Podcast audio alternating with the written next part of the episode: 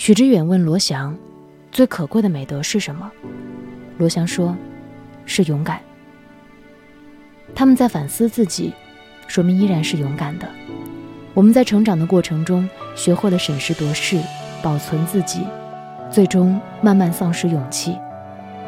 但是人类之所以伟大，还在于可以重新发现和习得勇敢。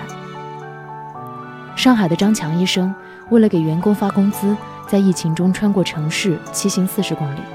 他说：“我们在疫情中要汲取教训，不要把世界让给那些坏人。”这就是在练习勇敢。